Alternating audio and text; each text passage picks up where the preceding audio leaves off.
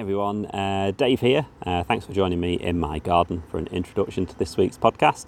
Uh, this is Legends of the Spire, uh, where I speak to former players and managers of Chesterfield Football Club, but this week it's something a little bit different. I was very fortunate this week to have 30 minutes of Adam Somerton's time. Now, Adam is the uh, commentator for Vanarama National League footage on BT Sport, also does loads of European football matches as well. Um, so he's doing football pretty much all over the world, uh, loads of different levels.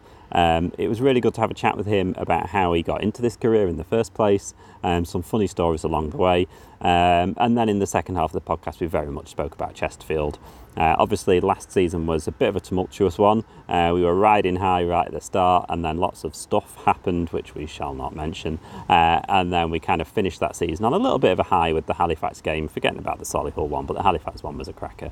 Um, so it was good to get his opinions uh, on what happened really at Chesterfield last season uh, from the outside looking in, and also his expectations uh, for Chesterfield and all the other teams really uh, in going into this 22-23 National League season. Obviously, as he mentions in the podcast, uh, it's a league that's getting a lot of attention now. Uh, it's an exciting league with a lot of good stories in it. Um, so everyone's really ears are pricked up when it comes to National League now, which is really great to see. Um, and Adam is a big part of that um, as he's a fantastic commentator, uh, as I'm sure you'll all agree from the National League footage on BT Sport. Uh, I am at Spire Legends on Twitter and Instagram, and Legends of the Spire on Facebook. But as we're only a couple of days away uh, from pre season starting, let's just get straight into it. Here is the latest podcast uh, with BT Sport commentator Adam Somerton.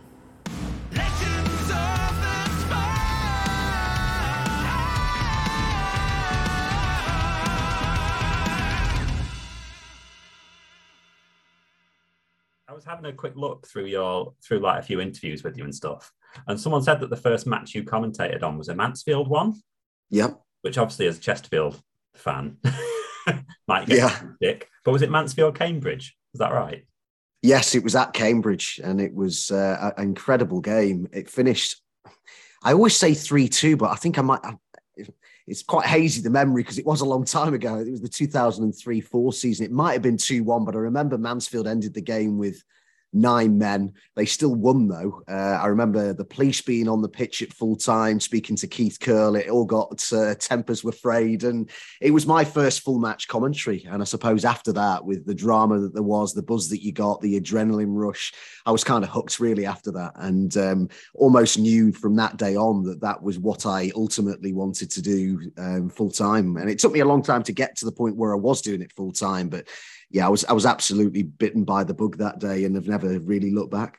Yeah. So did you start in kind of local radio and reports and, and news and things like that then? Yes, um, I, I, started off actually working on what were called, I don't know if they still do these actually, but they were called RSLs, which was where um, maybe there was a company who had expressed an interest in uh, taking the license. If there was a license up for grabs in a particular area, they might express an interest in taking that license, and it was a way of them testing the water for, say, a month. So you would you would literally broadcast from a, a caravan in a supermarket car park, uh, as I did in in Barrow, in Furness, and I did it in uh, Torquay as well and you would just base yourself there for a month and you would broadcast to the area. And i guess they got a taste of what that company could give and and the, the, company got a taste of whether they wanted to take on that license. So i did that a couple of times. And that was sort of my first taste really of of radio outside of university. And then um, my first job in radio was on news and sports and just about everything else to be honest. It was a great uh, it was a great sort of grounding in radio in general was at mansfield 103.2 so i was there for three years maybe three and a half years and that was where i did my first commentary was really sort of nudged into it really it wasn't something i sort of thought i would be any good at commentary but uh, the boss there said i think you'd be good at this and sort of nudged me into it and i did it and as i say I absolutely loved it but yeah i was there for three years and it was just it was almost like going to university again but university on the job if that makes, because i learned so much in three years because I did everything presenting, football commentating, news reading. But I was initially employed as a news and sports reader. But uh, yeah, I ended it in a station that of that size. They really uh, punch above their weight, but it's it's a fairly small operation, and everybody has to really just muck in. So it, it was great for somebody so young as me. Then. So so how do you prepare for your first football commentary? Are, are you like practicing just watching football for a little bit, or do you just fling yourself straight in and kind of see what happens? Yeah, I have a vague memory of sort of practicing by watching a game on TV, but then that wasn't really great practice because, of course, that was watching TV, and TV and radio commentary are completely different yeah. skills, really. Um, I always remember the guy who was kind of my mentor there, who covered Mans- Mansfield Town for Mansfield 103.2, a guy called, well, he's, he, he had a sort of a stage name, which was James Bradley, which was the names of his two children put together. But his name, his actual name was Nigel Pinnock, who, taught me a lot. And I, and I sort of, um, yeah, learned a lot from him. And I always remember him saying before my first game, he said, if you were holding on to a cliff, you wouldn't let go, would you? I said, well, of course not. No. And he said, well, if you're talking in a commentary and you're doing radio, don't stop talking. and that was kind of the pep talk that I had, really. But uh, yeah, it was just football commentary, radio commentary. It's just one of those things where you can never truly teach somebody how to do it. You you learn by doing it, really, and you have to make your mistakes at a at a, a, a lower level, I guess, mm. uh, and then that that's how you learn just by you learn how to get yourself out of tricky situations you learn how to make things better for the listener or the viewer um, it's it, it is because I get asked this all the time about you know, but say university students will say I want to be a commentator. What you know, what advice can you give? Well, yeah, I can give plenty of advice on things that you can do that can help what I always say is be a rounded broadcaster. Don't just think you can do football commentary. Use the skills that you would get as a newsreader or a presenter or a journalist. They all can be used in commentary. So that's very important that you get those other skills as well. Um, but it, it is a job that I, I really do. Th- you can't, you couldn't get a, a, degree in football commentary. Put it that way. You, you need to go out and do it. Yeah. Well, I was I was talking to Lawrie Madden last week, who led a lot of those courses for footballers who then want to go into journalism. And he was saying how it was really important, especially nowadays, that they have uh, experience of being able to go into print journalism or commentary or mm. radio or anything because it's so varied nowadays. And you just kind of want to have a play and see what where your skills lie and, and where yeah. you're fun, I suppose.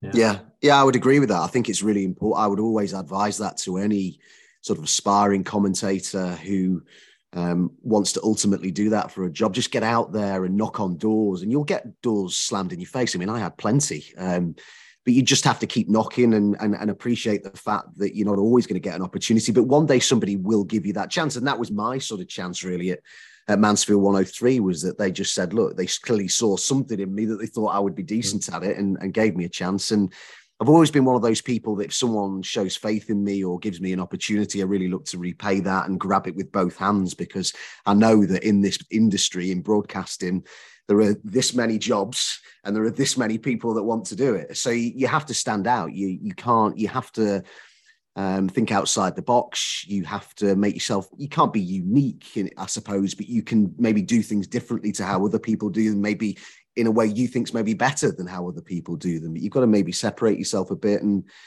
and I always think that commentary is a bit like journalism, really. I always say that my first rule of journalism is tell people something they don't already know. So whenever I'm doing a commentary, a big part of it, of it for me is is the color side of things. It's maybe finding a little detail out or something, finding something out about a player or a manager or even a referee, or just something that will make someone go, "Oh, I didn't know that," and I, and I think that really contributes to a good commentary.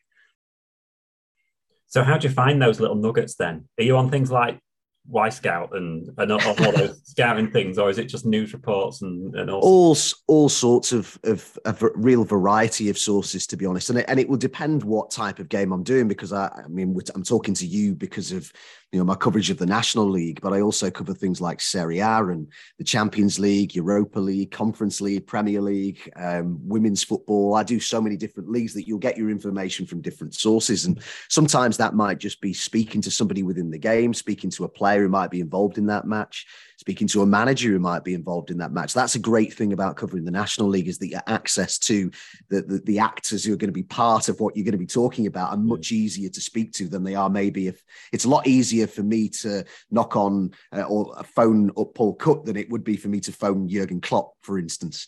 Um, the access is just that much better. So you can sometimes actually, you know, get that one-to-one access, but other times it might be um, if I'm covering a European fixture, say a Serie A game, it might be translating Gazzetta dello Sport. It might be um, translating another newspaper from from Italy. Um, it might even be going on players' Twitter feeds. Uh, there's just so many different ways that you can get information. And, and, as a commentator in this day and age, I always think how lucky we are as, as a group of commentators now that we have the internet. Because before that, I mean, the only way really, truly to get that information would be to be on the phone all the time. You know, uh, I always remember a, a piece of commentary for when I was a young boy, and, and it's I've always sort of seen it as a sort of an example of gold standard of commentary was John Motson in the 88 Cup final Whereas Aldridge was about to take his penalty against Beasant. Motson said, Now, I spoke to Dave Beasant during the week, and he told me that Aldridge places his penalties to the goalkeeper's left. And as he fractionally after he said that, Aldridge stepped up and put the penalty where Motson said he would put it. Now that is just incredible research, and the use of it could not have been better. Um, it gives me goosebumps actually talking about that. I just, I just think it was an unbelievable piece of research, and for somebody who's, you know, I respect my craft and a lot of other people who do it, I, I thought that was just absolutely brilliant. But he, of course, wouldn't have had access to the internet in those days. You know, he's mm. John Motson and you know Davis and others of, of that era. Their their access to information was much harder. But in some ways, actually, if I'm to look at to flip it over in some ways their access was better because the managers and the players were maybe more open to being spoken to by a commentator before a game than perhaps they would be now. And never has a penalty been missed in the FA Cup final at Wembley. Well, that's what it was given for. More of that in a moment. Dave Beasant in the week told me that he's been watching where Aldridge puts his kicks. Aldridge, in fact, was the player fouled himself by Goodyear looked a bit harsh to me. Jimmy Hill in a moment on that. Beasant thinks that, or thought the kick might go to his left or the right as we look if Aldridge decides to go the same way as in the semi-final.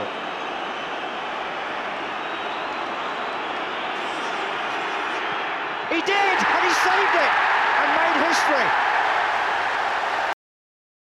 But it's interesting when Bob Wilson was on, he was talking about when he was uh, like pulling together the first like analysis clips and he was spending time in like the basement like with scissors and taping things together yeah. for hours yeah i've done like that. a 20 second clip together yeah. that you could put on tv and he said it seems amazing looking back now that he's doing things like that but yeah suppose that's how you innovate, isn't it? And and yeah. make something different. Yeah. Yeah. We, we, we, as I started my university course, which was broadcast journalism, digital was all kind of becoming the norm then. But they insisted in our first year that we learn how to cut and splice. And everybody was just fingers and thumbs. Everyone, why are we doing this? You know, nobody's going to do this anymore. And now people have got razor blade, you know, with their fingers cut and everything. It was, it was i found that really i think if you'd had to do that when i was in it i think i'd have struggled to be honest it was so, honestly i have so much respect for the people that used to put out news programs on a deadline when you had to actually cut pieces of tape with a razor blade incredibly difficult that must have been i've always wondered uh, it's a bit of a frivolous question but um, as someone that watches a lot of football games and watches a lot of players do you ever get any managers or any scouts or anything like that asking your opinions on certain players because the amount of amount of times you've watched them? Yes, yeah, yeah. I've been asked by, um, I've been asked by some agents and some scouts and some managers. Yeah, uh, if you see a player, will he let me know? What do you think of this player? Yeah, it does. It does happen quite a bit. I mean, and that can be at national league level, where I'd say it's probably most common. Um, where maybe clubs don't quite have the same scouting network and resources that maybe they would be at, say, a Premier League club. But I have even, I remember last year there was a somebody from a Premier League club who knew that I watched a lot of uh, Italian football said, if, if you see anybody, can you let me know? So, yeah, that does happen. There you go. I've always wondered. Um, so, uh, kind of BT Sport then. Um, so you were kind of one of the one of the kind of pivotal figures that kind of came in, and you've been there for kind of a while now, haven't you? So it must be it must be nice for you to see how how that's kind of grown uh, all that all that coverage. Yeah, I've been there from the start. Yeah, I started out um, as part of the team that did the European leagues. I did, I think, my first game was uh, a League One match. Um, BT Sports has been fantastic for me. They gave, I mentioned earlier to you that whenever someone gives me a chance, I really look to try and repay that faith. I think that's important because you know, you do get all shut in your face. And when somebody shows faith in you, you really want to make the most of it and, and prove them right, I suppose. And for a long time before BT Sport launched, I was sort of sort of my early to mid 30s when BT Sport launched. And I'd got to a point where I, I, was happy doing the job, but I hadn't got to the level that I wanted to get to or thought that I could aspire to. And I'd knocked on the door at Sky and, and got one or two in sort of encouraging responses, but never actually got given a game to do. You know, it was a case of, yeah, we like you, and when an opportunity comes up, we'll give you one. Well, the, you know, that phone call never ultimately came, and and so when BT Sport came along, I, I was in that kind of mindset of how much longer do I give this before I say I'm too. I, I need to make a decision here. I want to do something where I feel that I can. Um, you know, aspire higher than I than I am doing in this, and, and I, I, felt that I could do it, but it, I just wasn't getting that opportunity. So when they came along and straight away they said, "Yeah, you know, we'd like to use you on the European leagues," I was it was the it's the it's still the best email I've ever had. Um, I was absolutely overjoyed when I got that email to say that yeah, we'd love you to do some League One games and uh, and Serie A matches, and yeah, from there. Um, I suppose I've worked my way up the ladder there. Um, and yeah, it'll be it'll be ten years next year since BT was launched. Um, so, and it's exciting times going forward as well with the you know the well publicised merger with Discovery. So, um, yeah, the company means a lot to me. And uh, and Prime as well. With they've kind of Amazon have kind of ch- yeah. started to change things, haven't they, in terms of having multiple games kicking off at the same time and being able to kind of flick through. Yeah. Um, you've kind of been involved in all that as well, haven't you? Which is really fascinating. Yeah, I've been involved in every season that they've done that, and that's been a great experience to be a part of that as well. I think it's I always like to. I think it's great when you can be involved in something from the very beginning, as I was with BT, um, and I suppose you could say the same with Prime Video when I did their first round of games. Um, it's I like to think you're part of, even if it's just a small part of building something. I think that's really exciting, particularly when it's on the edge of sort of technological innovation. As you could argue that the, the Prime Video offering is and was. I mean, it's something totally different for the the British TV market. That's sort of um, you know that multiple access to games at the same time. So yeah, I thoroughly enjoyed being part of that. Um, great lineup that, that, they've picked, and of course they've they've got fixtures coming up in October and uh, and December this season as well. So hopefully, I, I, don't know yet, but hopefully be a part of that again. But yeah, it's uh, to be in something from the start is is something that I've always been excited by. Yeah. Mm. So before we go to National League, uh, kind of during lockdown, you had your own kind of little commentary projects, didn't you, on social media and stuff, ducks and, and all that kind of stuff. You saw that, did you? yeah, I did see that. Yeah, it, it kind of kept, kept, everyone amused. Everyone went a bit doolally, didn't they, over that period of time? Yeah, a little bit. Yeah, I suppose commentating on ducks would would would, would go in that bracket. Yeah. have you ever have you ever thought of continuing on that? Doing it. I suppose that's where uh, you can branch out. That's a new new area of commentary to branch into. I did it. Uh, there were certain things about that whole time that, that I'll always remember quite fondly. Actually, was um, I remember with my daughters that I, it's funny how these things work out. But I remember I can't remember if they got in touch with me or I got in touch with them or somebody noticed something I put on Twitter. But Roma, the Italian football club, got in touch with me and got me to write an article for them that involved my daughters and what I was doing with them and how I was teaching them and using what I was doing was I was using football to teach them in when you were doing the homeschooling about sort of countries' flags and mm. things like that. So I remember that they did like an article on me on me and my girls about that. I mean, things like that would just not happen otherwise, would they? And um, yeah, there was one or two other things as, as, as well. I remember teaching my girls out in the street how to do things like the Maradona turn. And I was filming it, and I just sort of spoke to someone at BT and I said, "Would you, you wouldn't be interested in using this, would you?" Because they were at the time they were getting kids to send in video of um, themselves doing tricks and stuff. Mm-hmm. So my so anyway they did. So, so my girls thought it was brilliant that they got the video of them doing the Maradona turn on on BT Sports. So yeah, just lots of little things like that. But um, yeah, it's all all kind of back to normal now, isn't it? Yeah, it is rather seem a, a bit of a disjointed formation, but there's clearly four at the back here. And there's two streaming forward. In fact, one there seems to have lost his head completely. And look at this. There's a counter attack on, and they're retreating. They're heading back here, and one looks particularly worried. So, so National League. Obviously, this is a podcast yeah. about Chesterfield. So, yeah. it was a bit of a bonkers season last year for Chesterfield, really. Uh, we obviously set off like a, a steam train and were riding high at the top of the league and everything was rosy and then various things happened with uh, our manager and had horrendous injuries all the way through the season, which obviously uh, Kabongo Tshimanga's injury kind of ended it, uh, I suppose, for us. But what was your kind of? Uh, you've obviously had quite a few games, quite a few Chesterfield games on there uh, mm. on TV last year. What was your kind of uh, outside opinion of of that season for Chesterfield? It was a bit bonkers. Yeah, I remember at the start of it thinking that they would they would be title challengers, and that was certainly how it was panning out. Um, and look, it's all ifs, buts, and maybes, isn't it? But I, I think, yeah, hadn't the manager stayed and it not happened what happened with him off the pitch and had Tshimanga not got injured, I still think that they would have been right in it right until the end. I don't really see any reason why they wouldn't have been when you looked at their form. And it just really illustrated to me how fragile things are in sport and in football because, you know, you look at that situation at the turn of the year and you know things could hardly have been going any better, could they, for, for Chesterfield? And they've even got a plum draw in the FA Cup at, at Stamford yeah, yeah. Bridge. I mean, to go from that and the euphoria of that draw, the fact that they had the league's top scorer, I would argue that at the time, before everything that happened off the pitch, that that Rowe was one of probably the most highly thought of young coaches, mm. certainly at non-league level. And I've absolutely no doubt at all that had things not transpired in the way that they did, I think that he would probably be managing in the football league next season um, because I think there would have been clubs who would quite gladly have, have taken him. Um, so it's amazing how things change. And as I say, it's it's a lesson in how fragile things are. And look, they were, and you've said it yourself. Another thing that really badly hurt Chesterfield was injuries. I mean, their injury list was insane. Uh, uh, I mean, I remember doing Chesterfield games, and, and I would just sort of sit there and I would count.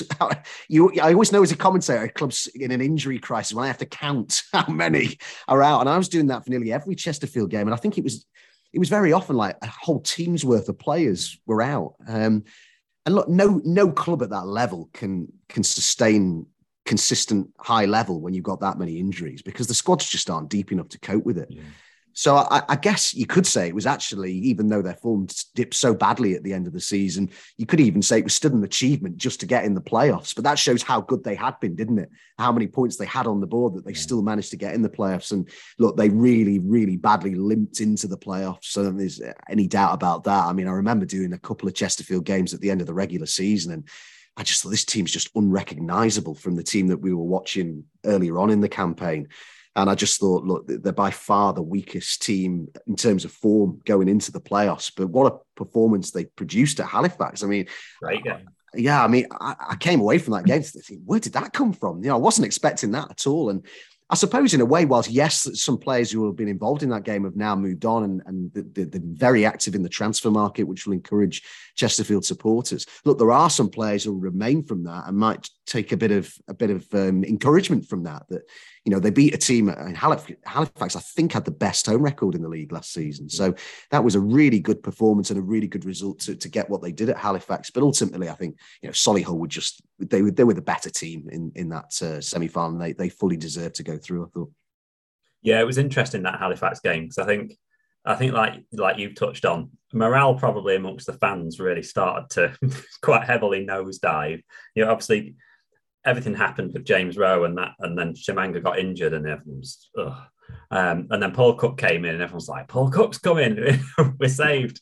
Uh, and then the form didn't quite pick off, and it kind of started to peter out. But then that Halifax game, I think, has kind of given all of the fans encouragement that's probably mm. taken them through the summer. Yeah. Uh, quite well. You know, it was it was kind of although we exited the playoffs, everyone's kind of forgotten about the Solihull game already. I think. Um, mm.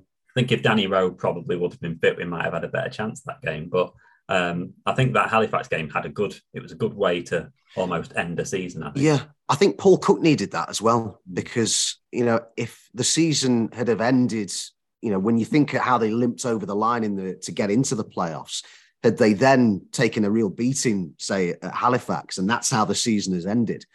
I think that um, the supporters, I would imagine, would probably have a different view of Paul Cook actually than, than yeah. maybe they do right now. The fact that it ended really in some ways on, on, I know they obviously they lost the semi-final but I think that that Halifax game as you've said yourself as a Chesterfield fan look that's given people encouragement it'll have given people belief in uh, Paul Cook going forward and I think for him I felt that he really struggled into and it's he had a really difficult hand and there's no doubt about that but I think that the way he likes to play, I think, was a really in contrast to that of James Rowe. And I think particularly in terms of um, you know, the tactical side of things and the shape that they were looking to play.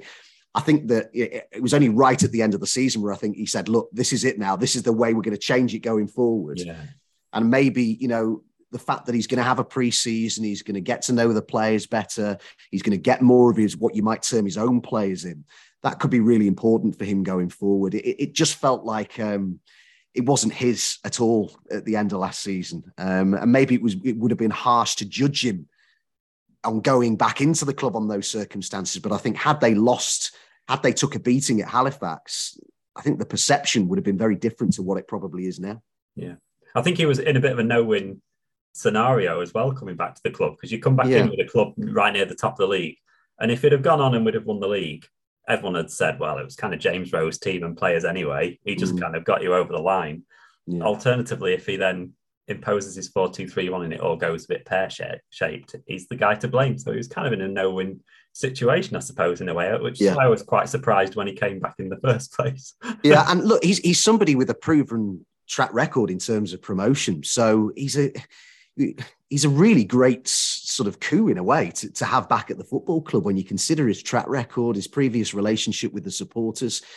But as the, you know, this is football, and we all know that having you know, looks like they are investing a fair bit over the summer. You know, the bookies have already got them as I think one of the top three, along with Wrexham and Notts County, to to, to get to to win the title. Um, so that the the expectation is there that they they will be up there. So I suppose if you know if they were to have a bad start to the season, we all know how quickly things can turn in football. But I don't think that will happen. I, I think Chesterfield's I think Chesterfield fans have got a lot to look forward to at the minute. So which teams are you kind of excited to excited to watch? Are you allowed to are you allowed to say? yeah, I mean, I think obviously um, you know there's there's always people who say you'll I can hear them now saying Wrexham. He'll say Wrexham. Yeah, but of course, I mean, you, yeah. I mean, how how could you not say Wrexham? I mean, clearly, what what they're doing at that football club, any football supporter will would look at what's happening at so that in that town and in that um, you know for that club by these new owners, and I'd say that that's brilliant. You know, they're re- revitalizing an, an, entire area. The you know the attendances have been incredible. The, the season ticket sales, and I've got a lot of time for that. You know, they're putting their money where their mouth is. Yeah. You know, everyone will have their view about you know should you be able to sort of blitz the National League with sheer weight of financial muscle. Uh, look, everyone will have a view on that. I know that a lot of people didn't look on Salford very fondly, but I just I just think there's a lot to be said for people who come in and put their money where their mouth is and, and back a place and back not just a football club but a town. So th- their financial might, the fact the fact that they're signing players from League One and League Two and well already have done previously and, and are doing again, you know they they've got to be the favourites for the title. It's it is theirs to lose. It has to be because of you know where they are. But this is the national league and it's so unpredictable. And players at this level even though they are signing football league players there can be an inconsistency. You know if they weren't if they were consistent they wouldn't be playing in the national league. They would be playing in the championship or the premier league because on a one-off day a lot of them have got the ability to be at the very highest level. They just can't do it consistently. So i think that's one of the reasons why it, at national league level it is so hard to predict these things. And, and, I think it would be a mistake. I think the, I mean, the bookies don't get much wrong, do they? They've got a lot more money than I have. Um, but the, I think they're making a mistake in making Wrexham such heavy favourites because I, I, just don't think the National League works like that. I can't see a procession and you know a team winning it by February or March. I, am just not sure it'll work like that. But uh, Chesterfield will be up there. I think Notts County will be up there. They've impressed me with some of the signings that they've made. Uh, a new coach, obviously, who's got to get used to National League level. You know, it's intriguing. What will we get from the teams who've, who've come down? A lot of them tend to struggle when they come down from League Two. So Oldham and Scunthorpe, you know, it's hard to know what we'll get from them. I think a potential dark horse could be um, to not necessarily to win the league, but to be in and around the um, you know the playoff places would be Southend. I, th- I, think that they've got their house in order now. Dagenham and Redbridge had a, a pretty strong end to last season, so th- there's also others that I could mention as well. I, th- I, think it could be a really interesting league. But yeah, Re- Wrexham are the favourites, but I, it's hard to it's hard to make a case that they're not. I mean, you may disagree. I don't know. Well, I always find it. I, I remember when Chesterfield went down, I remember vividly a, a Tranmere fan came on the Chesterfield forum and said, um, I want to tell you how it's going to be over the next season. He said, for the first for the first few months, you'll think, oh, this is really funny. We're going to Dover and we're going to Kings Lynn and we're going to all these places I've never seen before and we're going to win 6 0 and it's going to be right good fun. Uh, and then they said, you'll realise after three months that, that Dover and the Kings Lynn and the teams you've never heard of, they'll be beating you and they'll be better than you. and, and the glamour will soon uh, disappear, the fun will soon disappear. And it was certainly how it happened for us. Mm. You, you kind of think the same probably for, for, uh, for Scunthorpe and, and Oldham, it could be uh, it, it could be hairy in that first few months, and then it's funny yeah. the atmosphere changes quite quickly when you're suddenly Dorking, you're beating you three 0 at home. Yeah. You know, yeah, the, I mean, that's the other side of things, isn't it? A club like Dorking coming into it, you just think, wow, what, what could they produce? There, I, I, said on Twitter the other day, and it's something I always think uh, about the National League is one of the great reasons because I'm lucky. I, I, broadcast all levels of football, you know, right from the Champions League to the National League. Yeah. But I'd say one of the things I really enjoy about covering this level of football is the sort of the stories that you, you're able to tell, the mm. narratives that you get, and they're very different stories to the type that you would get in the Champions League. Very often, they're you know stories of adversity or coming from adversity. Um, and that's as I say, that's probably one of the best things about covering this level of football. You just get to get under, and you've got because you've got that extra little bit more access. You can get under the skin of it a little bit more than again that you could do the high you go up the, the food chain. So I'm quite sure that we'll get those stories um, again this season. I've, we always do. It's, I mean, it, it, you never don't. So, and that whatever it, it, could be Wrexham going up after what it would be 15 seasons, wouldn't it? In in the at this level of football, you know, that in itself would be an incredible story, even if you just take away all the you know, the Hollywood ownership and all that. Being a supporter in this league, like in the first three games, I think for Chesterfield, we had Dorking away where you know, I'm not being disrespectful, but their attendances were generally three figures, and the Bunch of Amateurs series is amazing on YouTube. Uh, but and then a few games later, we've got Wrexham at home, where I've no doubt it will be near sellout, and we'll be getting about ten thousand there, mm. and it will feel like a top level League One game. Yeah, it's weird how you can go game to game, like at one point being in a really ramshackle stadium, and the next point it feeling like a a big football league fixture. Yeah, I think you've hit on something important there and something that does worry me a little bit about the National League because yes, it's great that the league's getting even more publicity. I've never known the National League be talked about more than it has been over the last 12 months. Even you know when Salford arrived, but Salford you know was still a fairly small operation despite the fact they had big backers. But you know, with the crowds that have been coming to clubs like Chesterfield, Grimsby, uh, Notts County, Wrexham, um, it, it's definitely got more people talk. I notice things like Talksport are talking more. They're phoning people like me and asking us to go on and talk more about the National League than maybe has been the case before. And there has been more money going into the league, and we're seeing you know, the standard perhaps go up in in that respect with League One and League Two players coming in. But I think another effect of that, and you've just sort of touched on it there, is that I think that the gap between the top end of the National League and the bottom end of the National League is getting bigger and bigger.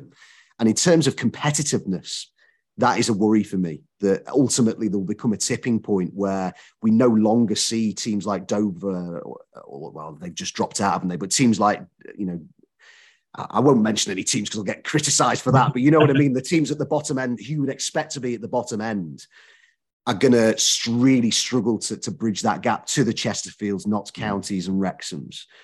That's a worry for me that we might lose a bit of the competitiveness, but that also feeds into what is an ongoing debate. And one I think needs to be talked about more is, is two automatic up from, from the National League. I can't believe that there is not more pressure on the Football League to make that happen. I, I just, it's it's just makes no sense to me at all that there aren't two automatic promotion places. It, it, it absolutely has to happen. And the National League now is, albeit you know, I, am I'm, I'm trying to think: is there are any part time clubs? I mean, a, a, lot of them have gone to a kind of a hybrid model now, haven't they? But truly part time. I think Wealdstone might be part time if, if memory serves me right. But you know, they're nearly all full time now, and it is you know, some people say, look, it is the sort of Division Five now in, in terms of it needs to be treated as such. So I, I think that debate really needs ramping up, to be honest, um, in terms of the, the two up.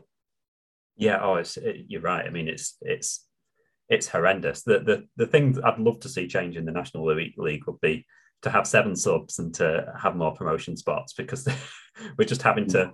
Uh, certainly, last last year, no goalkeepers on the bench, which uh, really did us in the playoffs in the season before at Notts yeah. County. Um, and I know that the various managers have spoken about that, but but it's just you, you think I could easily see Stockport going up from League Two because there's four promotions. Yes, yeah, I could. Uh, Wouldn't surprise me too. League Twenty-two. yeah, yeah. I know Ian Burchnall at Notts County said that was Mickey Mouse was I think the, the, the quote from him last season about the you know as you mentioned there the substitutes and I can understand that a lot of National League managers don't go with a substitute goalkeeper, mm-hmm. uh, but it's you know it's it's it can be a risky business. Great. Well, so uh, it's kind of getting to the tail end uh, of our chat. So, so you're kind of looking forward to this uh, following season. Then I, I, suppose it must be interesting for you to be able to do European games and then go to Dorking or something like that. It must be nice having that variety. Yeah, it is nice variety. Yeah, I, I thoroughly enjoy doing.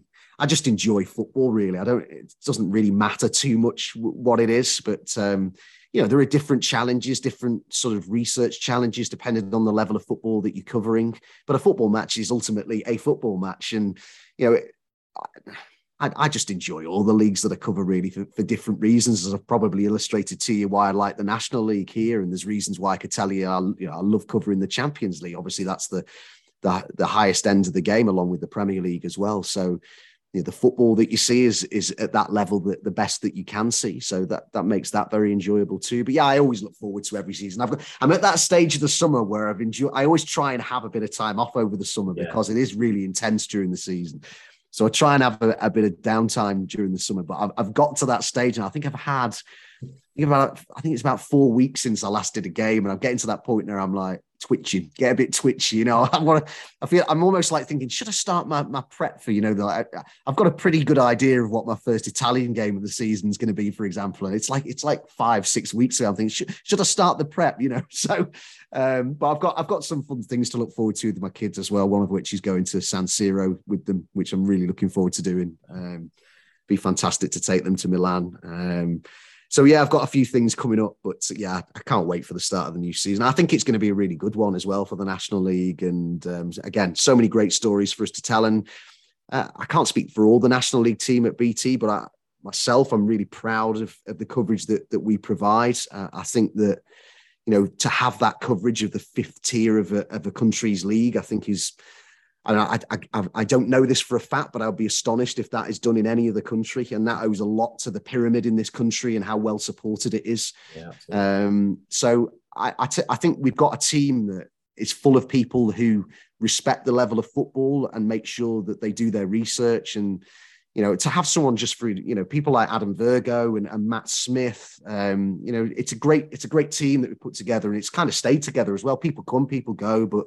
um, you know, the core of people have been doing it for quite a while now, and uh, we all we all love it and we enjoy it, and hopefully that shows in in the coverage that we provide. Yeah, well, bring us some luck. I suppose you're not allowed to. Bring us some luck. and, and my yeah. last question was just going to be: Did you ever do a Chesterfield Mansfield derby then when you were in those? No, I didn't actually. No, I didn't. I, I wish I, did, I had done. yeah, no, I, it was it was something that I always fancied. I'm trying to think, were they in the same league that year, 2003 4? I don't think they were, were they? Maybe not. Yeah, we maybe were no. around think, uh, Certainly when Jack Lester was around, kind of three or four years later, there was a few derbies because he yeah. celebrated a few. I, the, the people who worked there told me endlessly about the derby. Uh, but no, and I don't think um, I don't think I ever did one. No, but uh, I'll, I'll, get accused of being biased against Chesterfield now, won't I? Now, now, now, now, that I've, they find out that I've done a my first game was Mansfield Town, I have to say that is something that I just it just beggars belief sometimes. Some of the the comments that you get, just people are you know you, you you'll have a game where, and I don't look at you don't take too much interest in Twitter, but just occasionally, if, one particular group of supporters is really on your case, you might just look. And it's funny how you can be doing a game and you'll have 50% of these replies to you on Twitter will say, You're so biased against my team. And then the other 50% will say, You're so biased against my team. So you think, Well, if they both think I'm biased, then we must be meeting somewhere in the middle. But yeah, I mean, look, take it from me that, that, I've not met a commentator yet who cares less. Really, you're just doing a job, and you want to see a good game of football. You, you're certainly not going to favour one. I'm not going to risk my career that I've worked you know so incredibly hard and gone from working in a supermarket in a supermarket car park in a caravan to to lose it all to favour one National League team over another. I'm sorry, it's just not going to happen. So uh, yeah, it's it's all done. You know, everybody hopefully is is gets their fair share of the coverage as well. Yeah, great. Well, thank you so much for coming on. It was great to talk to you. Pleasure. Thanks for having me. Rowe. Clever ball. King with the chance to cross. Ah! What a goal! It comes against his former club. It zipped in. Whether he meant it or not, not entirely sure. It certainly caught Johnson by surprise. But Chesterfield here, with just under 25 minutes to go, have doubled their lead.